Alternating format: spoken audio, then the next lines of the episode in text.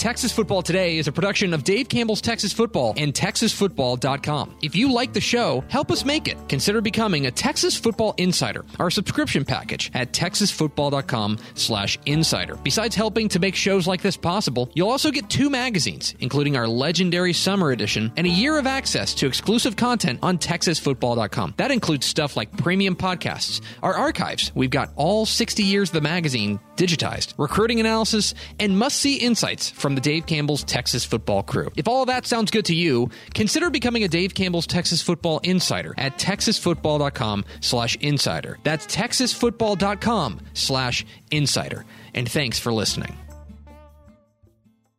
The Texas Football Today podcast is brought to you by Chocolate Milk, built by nature. Make sure you catch Texas Football Today live weekdays at noon on TexasFootball.com and on Facebook. And if you like the show, subscribe on the podcast vendor of your choice. Give us a positive rating and tell a friend.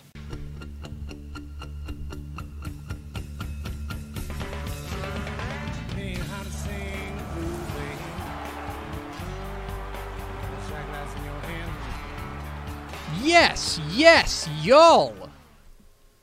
From the Dave Campbell's Texas Football Mothership here in beautiful Lewisville, Texas. It is Texas Football Today, a show online. My name is Greg Tepper.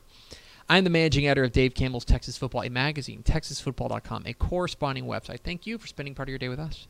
Whether you're watching us live at TexasFootball.com or on Facebook, or you listen to us in the podcast, which you can subscribe to, a podcast vendor of your choice. Either way, thank you for doing your part to support your local mediocre internet show. I'm sitting here, sitting over there in the jump seat today, making us sound good, is Ashley Pickle. Howdy. The Dorks. Hi, Ashley.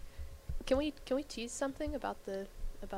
It's your show. Go for it. The intro. You can do whatever you want. Yeah, we're going to reveal a brand new TFT intro video tomorrow. Gasp! Very excited about it. Gasp!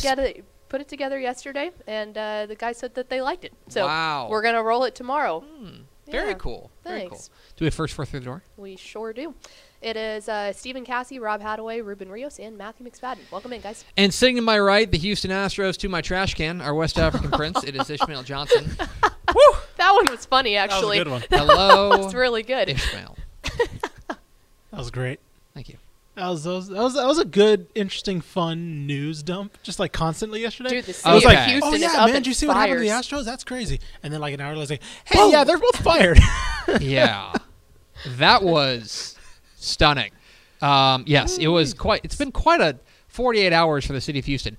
Put Russell Westbrook and James Harden in a bomb shelter. Yeah, no kidding. Like, goodness. It's been, and we're going to talk a little bit about one of those topics here in just a minute. Today is Tuesday, January 14th, 2020, 317 days until Thanksgiving. Episode 883. 883, the number of hits per game for the 1975 Texas Rangers. On today's show, friends, there was a football game last night, but while the football game was going on, one of the all-time great news dumps happened. Yeah.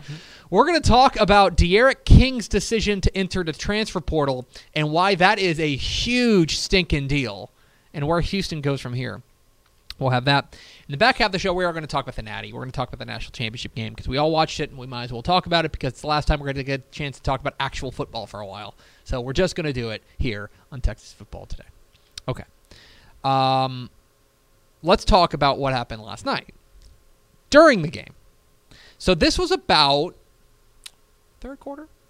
About the third quarter. First of all, that game was interminably long. Mm-hmm. But yes, we got I got a text from our boss, Adam. Mm-hmm. He goes, hey, this might be #fake news, but I'm hearing that D'Eriq King, the Houston quarterback, is entering the transfer portal.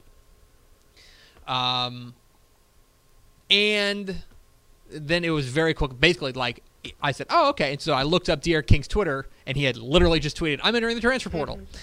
Mm-hmm. He tweeted something along the lines of, I should probably get this right. That seems like an important thing to get right. I'm entering the portal. I think it's better for me and my family. Correct. Mm-hmm. That was something along those lines. The exact quote from D'Eriq King was, I've entered the portal. I think it's best for me and my family. Go me. You pretty much nailed it. Yeah, good job. Off the noggin. Okay. So it is always a big deal when a quarterback, and especially a quarterback as decorated as D'Eriq King, enters the transfer portal. Mm-hmm. But the story around this whole thing makes this even more remarkable. Yeah. Okay. So let's flash back. Let's flash back to... when was this? Right before the North Texas game? It was after Game 4, I would say. So September. September 25th. Okay? That is when Houston was sitting at 1-3 on the year. And if you're unfamiliar, then the new red shirt rule says that you can play 4 games and still have a red shirt for that season. So at that point, D'Eriq King, who's a senior, decided, or someone decided, that D'Eriq King was going to redshirt. Right. Maybe it was D'Eriq King. Maybe it was Dana Holgorsen. Maybe it was whoever. This was shocking. I remember sitting here in this studio and talking about how shocking it was. Because even though Houston was off to a poor start, D'Eriq King was pretty clearly their best player. Coming off of a sensational 2018 campaign. He was very much their best player. And, yeah, 1-3, but one of those losses was to Oklahoma. I mean, it was not necessarily shocking. Or, I'm sorry, it was not necessarily, something we saw coming. He and receiver Keith Corbin both decided to take a red shirt. And so the talk that we had was, okay, is Houston, and you never hear this in college sports, is Houston tanking? By which we mean, are they taking a couple of their best players, like Keith Corbin and like D'Eriq King, and putting the red shirt on them, saying, you know what, we're going to punt on 2019, we have a much more favorable schedule in 2020, we can make a run at an AAC championship, let's save all of our bullets and put together our best possible team for 2020. That was a conversation we were having. Now, we don't know what happened in the room there in Houston. We don't know what kind of conversations D'Eriq King and Dana Holgorsen were having. All we have were things on record. D'Eriq King was quoted as saying, quote, "I'm staying here. If I wanted to leave Houston and go somewhere else, I could have. I think me being here is what I want to do, and it's the best opportunity for me. I don't think anybody will reach out to me to convince him to transfer. Even if they do, they should know I'm staying here." End quote.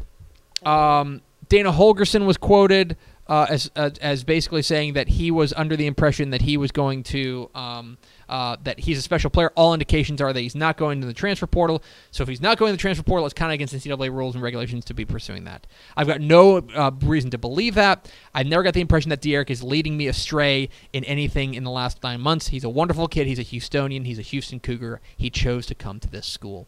End quote. That's what we know on the record, right? Obviously, something changed. That did not stay true. Something changed. I don't know if D'Eriq King was being untruthful or if he had a change of heart. And frankly, look, I don't care. He's a kid. He's an adult, but he can make his own decisions, and he should have the right to make his own decisions. This, to me, strikes me as there was that D'Eriq King and Dana Holgorsen couldn't get on the same page. That's my number one overall takeaway, is that maybe Dana Holgorsen had a plan, and maybe D'Eriq King had a plan, and those plans were not in sync, and they could not get together. Because remember, D'Eriq King did not commit to play for Dana Holgorsen. D'Eriq King committed to play for, was it Tony Levine or was it Tom Herman? Oh, that's a good question. I think it might have been Herman. I think it was the last. I think it was before he left for Texas. Yeah. He was recruited by Tom Herman to come to Houston. Yeah. So, look, this is obviously shocking. I don't know if it's necessarily surprising because we knew that there was a possibility that he was going to leave. But if you were holding on to the idea that Houston was redshirting these guys and basically throwing away the 2019 season to get ready for the 2020 season, suddenly the 2019 Houston season, which was already bizarre, becomes even crazier And you start wondering, well, what in the heck was all this for? Does Dana Holgorsen have a plan? It should be noted that Dana Holgorsen sent out a tweet last night. I was fixing to say, what about that? About 17 minutes later. 17 minutes after D'Eriq King tweets that he's entered the portal, Dana Holgorsen tweets, and I'll quote, LFG and about 9 exclamation points. As in, let's effing go. What? What is going on? I would like to think that Dana Holgorsen has a plan. But I also thought that the plan would involve D'Eriq King, who is very clearly one of your best players. Does he have a plan, or was that just straight pettiness? Maybe. I don't know. I don't know. You're under the impression that D'Eriq King was involved in his plans. I'm under the impression that he was never involved in the plans. Really? You thought that he was handed the red shirt? I thought he was handed this on. I thought he was like, hey, look, you can either stay here or transfer, but this is what we're doing this season. Well, and I think that that might be true because he wasn't the only player that that happened to. They also did that to the wide receiver. Corbin. Yeah. Mm-hmm. But here's my question, though. Mm-hmm. What is the upside for Dana Holgorsen mm-hmm. in doing that? Seeing what you got. If he just looked at D'Eriq King and he's like, look, this isn't going to – I don't see this work. We saw in the first couple of games. It wasn't working. Whatever he was trying to get D'Eriq King to do, it wasn't working. It was similar to a Kevin Sumlin and Khalil Tate situation where it was like, maybe this guy just does not fit what he wants to do. We looked at every quarterback that Dana Holgorsen has had. He's never had a dual threat quarterback, ever. Brandon Weeden, Geno Smith, who's last year's quarterback, Will Grier, mm-hmm. never had a dual threat quarterback. We know D'Eriq King's at his best when he's not asked to stand up and throw, just not move in the pocket. I think he said, "Look, you're a talent. We like you. This wasn't working. Here's your red shirt. Decide what you want to do." You want to leave after this year? You want to come back and we'll try to run this back in 2020? Sure. But what Holgorsen also did by benching him was also seeing, okay, see what Clayton Tune has. Let's see what these guys have. See what I have on this roster for when 2020 rolls around. Because in 2019, everybody headed in with this idea that Holgorsen's here. Houston's going to win now. They have a quarterback. They have all this talent. They have Marquez Stevenson. Here we go, right? This is going to be a 9-10 win team, right? Is what the hope was. I don't think it was going to be a guarantee, but it was like, let's see what we can do. Couple games in, okay, that's not the plan anymore. Boom, scrap that. See what we got for 2020. If D'Eriq King wants to come back, if Keith Corbin wants to come back, we'll roll this back, and then we'll have the ceiling, and then maybe we'll get some of these younger guys in there, Mo Bakar, these guys who have played, who have gotten a lot of run this year. But if not, okay, now that we know Clayton Tune's probably not the guy that Holgorsen wants. So now he can dip into the transfer portal himself and say, now that we know that we need a quarterback, I'm going to get a quarterback. We know a certain Texas Tech quarterback that is on the market right now. Sure. Jet Duffy. For those that don't know, yeah, Jet Duffy was supposed to he committed to Tulane, couldn't get in. The story came out a couple days later. Didn't get in for academic reasons, I believe. So he's back. He's still on the market. Somebody like that. I'm not saying he is, but I'm saying there are options in the transfer market available. Who knows what happens with Oklahoma? Right? We see potentially. I mean. Is Spencer Rattler the guy? Do they go after somebody like D'Eriq King? Okay, what happens with Spencer Rattler? Then you know, like so, there are the transfer market and the transfer portal, especially with quarterbacks, is proven to be a viable option. And if Dana Holgorsen said, "Okay, there's a possibility that D'Eriq King leaves. I didn't see what I wanted to see from Clayton Tune. Now I know what I can do, and we can see where we go from here." I think I can meet you halfway on this, okay. but my thought is that if you're Dana Holgorsen, like you can still get Clayton Tune 4 games. Do you know what I mean? He can still. You can do this in reverse, and you can say, "Okay, D'Eriq King is our best player. Mm-hmm. We want to make sure that we." That's why I think that D'Eriq King had something to do with the decision to redshirt, simply because I think he wanted to. I think he decided that when whatever plan came about that we were going to give that the season was lost, that this was not going to happen. Because if he doesn't redshirt, he's done. Right. Yeah, I mean, he had never redshirted before, so he can, you know, he would have been out of eligibility. Yeah. I think he at least had some hand in it in the decision to redshirt him. But now, regardless of how it all came about, right? D'Eriq King's on the market. There's the immediate talk was everybody said, "Oh, he's going to Oklahoma. He's going to Oklahoma," because of course Oklahoma's had great success with like their last 3 quarterbacks, Baker Mayfield, perhaps you heard of him, Kyler Murray, perhaps you heard of him, and Jalen Hurts, perhaps you heard of him. They need a quarterback. I don't think it's going there. Mm-hmm. I don't think he's going there because no, I don't think so either. He doesn't really fit. As good as Baker Mayfield was, like this, I think that this is not necessarily the right fit. I think he's going. I think there's two places, mm-hmm. and they're both in the SEC, and they're both in the SEC West. Ooh, you think they're both? Okay, go ahead. I'm curious. I think one of them's in the Big 12. I do ahead. Too. Okay. I agree with Ish. I think we're probably okay. Go ahead. What are yours? LSU, who suddenly needs a quarterback. Yeah. Right. He's from the Houston area. You know, he's from Manville. He's from the Houston area, or Arkansas, because Arkansas now has Kendal Briles as their offensive coordinator, and you remember in 2018 when he had his breakout season. The offensive coordinator was Kendal Briles. Mm-hmm. Mm-hmm. So those would be my two picks of where he would end up. Yeah. Where? What about you? Honestly, I think you got to throw TCU in the mix. I do too. He was a TCU commit before he was a Houston commit. Gary said that last night in the Gary was on the coaches. He said, don't forget where he was recruited first. Yeah. And we know, I mean, as much as we thought Max Duggan improved, I don't know, is TCU winning 8 games and Max Duggan at quarterback next year? Probably not. So I think you have to look at TCU as a legitimate possibility. As far as in-state, I don't think there's another option in-state. Obviously, Tech's rolling with Bowman looks like. Baylor has 3 quarterbacks that they probably all like, even no matter really who the coach is. I think all 3 different quarterbacks have different styles that I think can acclimate to different systems if they need to. Obviously, Texas is Ellinger. No one, SMU is Bichelle. I don't think there's any other option in-state that – That's not saying that, yes, UTEP would love D'Eriq King. Sure. D'Eriq King's not going to UTEP. North Texas would love D'Eriq King. Right. D'Eriq King wants to win now, so he's not going to go to a rebuilding project to waste his last year. So I think TCU should be looked at as a legitimate option. But I do like Arkansas as a good option as well. Okay. So here's one more thing, and then we'll move on. But there is, of course, what is left for Houston. Because, look, I don't think any way you slice it, whether this was planned or whether this was not, D'Eriq King leaving is a massive blow to the 2020 Houston Cougars. Mm-hmm. Because he was their best offensive weapon, maybe if you want to talk about Marquez Stevenson, who had an unbelievable year. Mm-hmm. And their quarterback situation, Clayton Tune, they have Logan Holgorsen.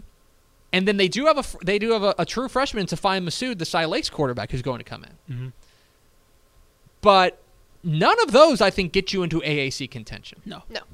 So are we of the belief that they're going to try to pick up a grad transfer quarterback?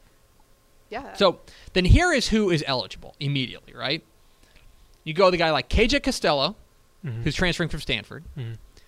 You can go with a guy like Feleipe Franks, transferring from Florida, who in the very odd way lost his job to Kyle Trask, who was D'Eriq King's backup at Manville. By the way, I think that's a heck of a story. I think I said that.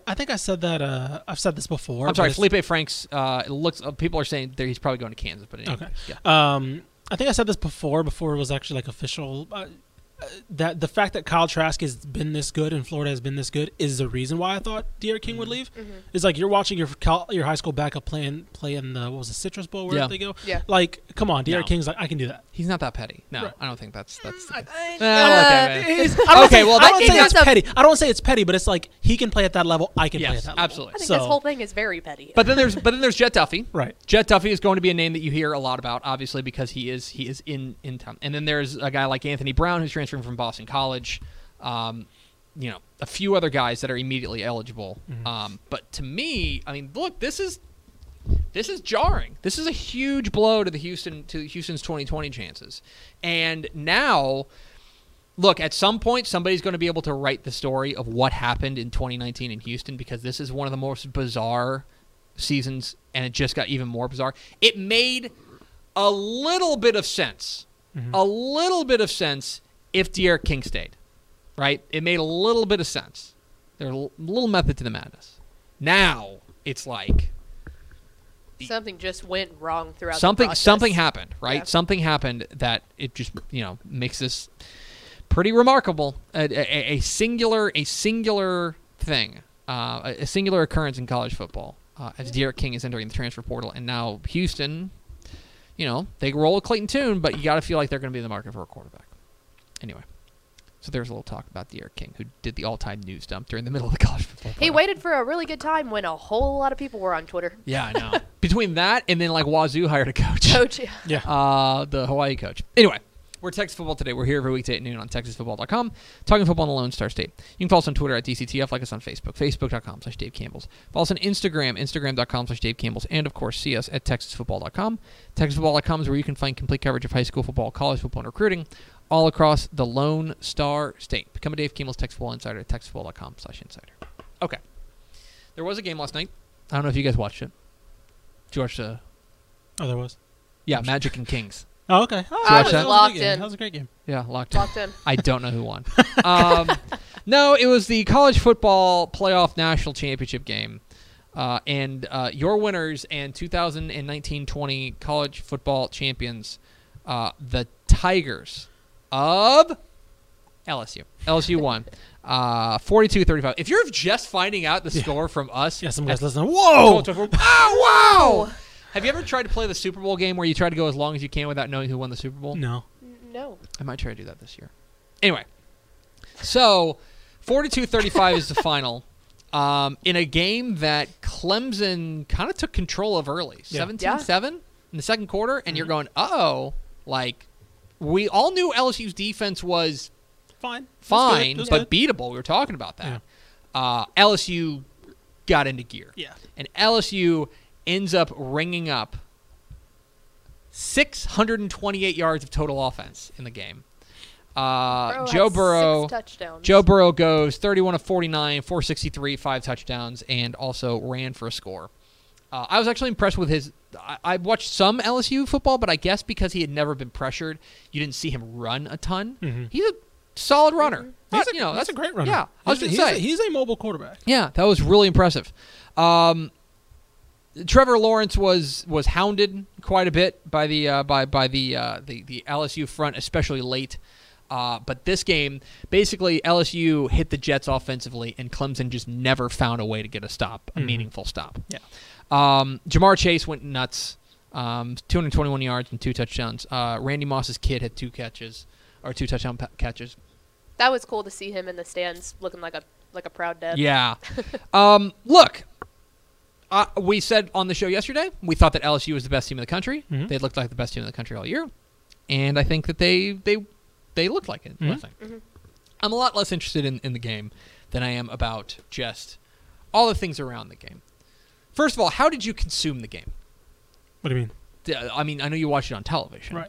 But did you watch because ESPN rolled out about 7 different ways to watch the game. I watched a little bit. I had the coach's corner on, like, if a big play was happening, right, I'd switch over to that stream and I'd kind of get their analysis of it. Yeah, the coach's corner, including Gary Patterson, Mike Gundy, Derek Mason, and Jeff Hafley. New Boston College head coach. They had them. Gary Patterson's just become a mainstay in that. He was the moderator. Yeah, that blew my mind. I was like, who is? No offense to Coach Patterson, but I'm like, whose idea was it? Like, yeah, Gary Patterson should conduct this. Like, he's the right one. Someone in the production meeting was like, yeah, I should get Gary to do it. Yeah. I was like, and it was, again, he's not a media type. Yeah. So it's pretty, I'll cut him some slack, but it was definitely like, they were like talking as they were cutting the break constantly. Yeah. And like, they were talking over the intro, the outro music. And I'm like, somebody moderate this, please. Somebody give him like a 5, 4. We have a stage manager for a reason. We know what was happening, right? Somebody's definitely in his ear. He just does it anyway. Yeah. He's like, on brand. Yeah. Like, why not? Very on brand. It was fun. It was fun. I watched the regular broadcast. Mm-hmm. And I gotta say, I know there were people who were really worried about who the number one college football guy was going to be for ESPN. I think Chris Fowler's great. Oh, he's awesome. I think he's great. Mm-hmm. Herb Street was solid. Herb Street's always solid, I thought. He was still wearing his, like, Ohio State colored ties. Oh, yeah, for sure. Because why not? Right. Yeah. Why not? Everybody knows. You're not hiding it. Yeah. No. I thought the scene was, obviously it was an LSU favored crowd. I would say they did some shots to the crowd. That felt like it was like 70-30 LSU. Oh, yeah. Neck. Oh, that's what happens when you're in the middle of New Orleans. They did play neck. It was very loud. It was very loud. Really dropped that crowd mic with it. They really lowered the volume on that crowd. And you could still hear it. That's how you know how loud it was. If you don't know what we're talking about, just Google it. It's LSU all over Twitter. It is a song that is banned by playing on campus at LSU. So they weren't on campus. It is so. And if you they said it, bet. If you are if bad words bother you, then don't Google it. There's an NSFW label on that. Yes, there is NSFW. I was kind of. I'm really glad that towards the end of that game, the conversation started turning to Joe Burrow's legacy and like this LSU team's legacy, because I really do think we're going to look back on this as one of the finest teams in college football history. I hate to be a prisoner of the moment, but I'm starting to think of like just single seasons. Yeah, like it's unbelievable. I mean, honestly, I think I don't want to say they beat Texas A&M. They did. They did do that. But like the oh my gosh, they did. Factual statement. That was a factual statement. Oh God. But I don't want to say the best right now because I'm trying to let some time separate. But like I'm trying to think like. I don't think there's an argument that this is top 3, top 5 single season best seasons of modern history. Like 6 minutes about 10 minutes ago when we first started talking about this, John Neal commented and said, "Bold statement here. LSU has the best offense in college football history, bar none." I think that's fair. That's fair. And you know what? And Herb Street said that in about the third or fourth quarter. He goes, "We're talking about one of the greatest college football offenses of all time." Because again, we're something like that Houston I didn't run realize. And shoot. We're talking like a lot of these big. Something offenses. I didn't realize until like a couple of months, I guess, in the middle of the Ohio State game, it was like, "Oh yeah, Joe Burrow is almost about to break Colt Brennan's record." And I was like, wait, he's about to break Colt Brennan's record? Yeah. Like, I didn't realize he had that many touchdowns. I was like, oh, yeah, and he broke it last night. Yeah, he broke it. Yeah, he has, I think, 60, right? He finished 60. Yeah, because he just needed, in like the second quarter, that touchdown before the half, like, he just needed one more to get to the 56. For those of you that don't really remember Colt Brennan and that Hawaii team, like, that was like peak June Jones, peak like, oh, my God, they're throwing the ball 70 times a game. Right. Like, that was that type of offense, and Joe Burrow was like, yeah, he's doing that and winning a national title against SEC teams, against, Clemson, Ohio State, like, I don't know. Like, I hate to be prisoner of the moment, but I'm just thinking about everything that happened this season with that LSU team, and I'm starting to think, like, sure, people want to bring up 0-1 Miami, but how much of that is, like, waiting 10 years and then realizing, oh, right, there are Pro Bowlers on that team and talking about their NFL caliber as opposed to, like, what they did in college. Right. So, yeah. I don't know. I was it was remarkable, and Joe Burrow was sensational last night. Yeah. And against, that, I'm sure, against a really good Clemson defense. Too. Yeah, the Heisman committee, you've got to feel good every time that happens. Like, yep, this is our guy. Yeah, I'm going to go win a national championship. Yeah, we nailed it. And then, like, not even him, just Clyde Edwards-Helaire, like Ja'Marr Chase. Oh, that wide receiver group is insane. Chase is so good. He was like, nobody had beaten that Clemson defense deep all year, and Ja'Marr Chase is like, yeah, let's go. Yeah. Well, and then, like, you take that receiver core, and then you add in on the other side Clemson with T. Higgins and Justin Ross. Oh, my gosh. It's like the receiver and skill position talent on the field last night. It's insane. Was out of control. They're massive too. Like it was a clear difference. Like why they were there. Those guys are big for receivers. And that's the thing that kind of I had my to tie it back into football in Texas. Tight ends. It's like, man, if that's the level that you have to be at to play for a national championship, like as good as Baylor was this year. It's like there is not a team in Texas that's within shouting distance of that. In terms of skill position, top to bottom, no, absolutely not. It's going to be a while before they get back to that. It is, like, and it's like that. That was one thing. Like I got a little bit like bummed out. I was like, man, they're in a different league right now. Yeah. Well, even look at because I was a lot of the time last night. I kept thinking like, how LSU how LSU handled Oklahoma. And it was like, sure, Oklahoma, like last year Oklahoma's wide receiver core was awesome. The year before they were awesome. This year it was just kind of CD Lamb, some guys that were definitely a couple pegs below CD Lamb compared to previous years where you had like Hollywood Brown that was kind of equal and they had like this dominant receiving core. So you look at the four playoff teams, LSU, Clemson, Ohio State. Yeah. Top to bottom receiving core all over the field. Yeah. And then you look at Ohio State bringing in guys this year. They have Julian Fleming coming in. Mm-hmm. They have, obviously, Jackson Smith-Njigba. They're just reloading that skill position. No, again, no one in Texas is doing that top-to-bottom five-star premier talent at the 1 through 4 slot in the receiver core. Right. And so like Clemson, they're getting one, right? Like and they're getting Demond Demas. They're getting they're getting one, and hopefully maybe that springs something if you litter the rest of the field with talent, which is what A&M's hoping. But you look at, again, Ohio State got Justin Fleming, the #1 receiver. Then they got Jackson Smith-Njigba as their second receiver in this class. Like, and then they still have, by the way, still have Garrett Wilson, still have these guys like Olave is, I think he's leaving after this year, but he was the #1 this year. Like, they're just loading skill position, and you're like, oh, right. That's what you need. And that's what teams like Baylor and Texas and A&M depth-wise aren't getting right now. So it's... Golly, I don't know. I just see it's a while before we're watching a national title Monday and we're seeing a Texas team because of that. It does. No, I totally agree. Okay. One more thing. Yeah. That happened at halftime. There was a whole thing. So this was the 150th year of college football. Oh, yeah. 150th year of college football. And they ran out they had a voting, I think on ESPN. They unveiled their top 11 college football players ever. I don't know why it was top 11. I don't know. Whatever it is. I don't know. It's fine. They probably had 10, then they were like, oh, we got to include this guy. There was a Texas player. Yeah. #7 was Earl Campbell. It was great. Cool. So here's the thing, okay? And I've got great love for the history of the sport. Okay? I really do. I've got great love for the history of the sport. But you're telling me that the last time one of the top 11 college football players ever played was in 1988? That was Barry Sanders. He's #9. You're telling me that anybody who has played from 1989 to now is not one of the 11 greatest players in college football history? Right. Yeah. Guys, we cannot just put on the sepia tone glasses and be like, oh, everything was better back then. It's like... It's like, guys, the little camera I have great respect for Red Grange. Yeah. Kyler Murray was better than Red Grange. Right. Okay? Like, I don't know, like, and I know we want to have that balance, but the fact that all 11 of them, okay, no Vince Young, right? There was no, Cam Newton. Yeah.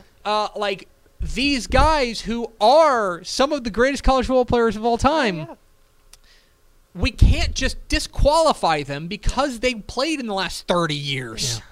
That was the one thing. Like, I just would have loved to see one guy from my lifetime. Yeah, like, hey, throw Tim Tebow in there. Yes, throw Tim Tebow. Like, I'll hate it, but throw him in there. Because he is one of the best of all. Yes. Like, that was the thing that... And you're talking about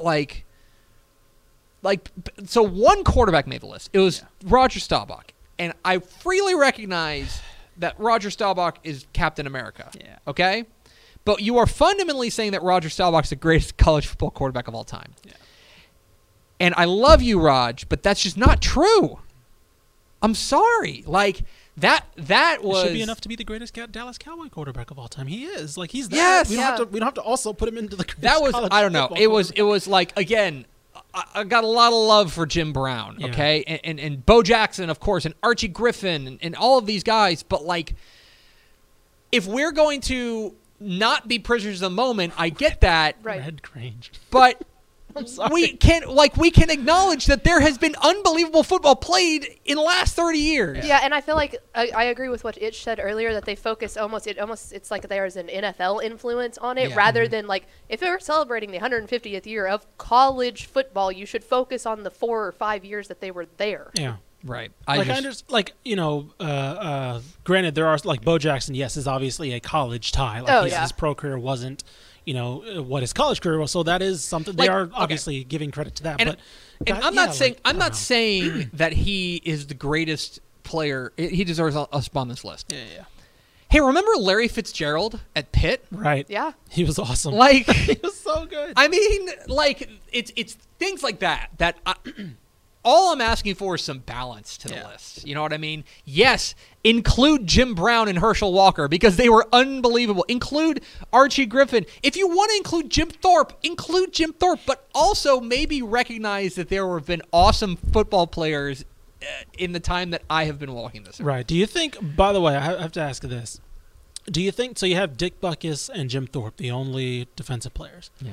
Do you think they were like, oh, crap, we don't have defensive players. Quick, who are the awards named after? Well, and the thing is, there's definitely. It was like linebacker, like, Butkus, corner, Jim Thorpe. Right. Done. Okay, cool. And it's like.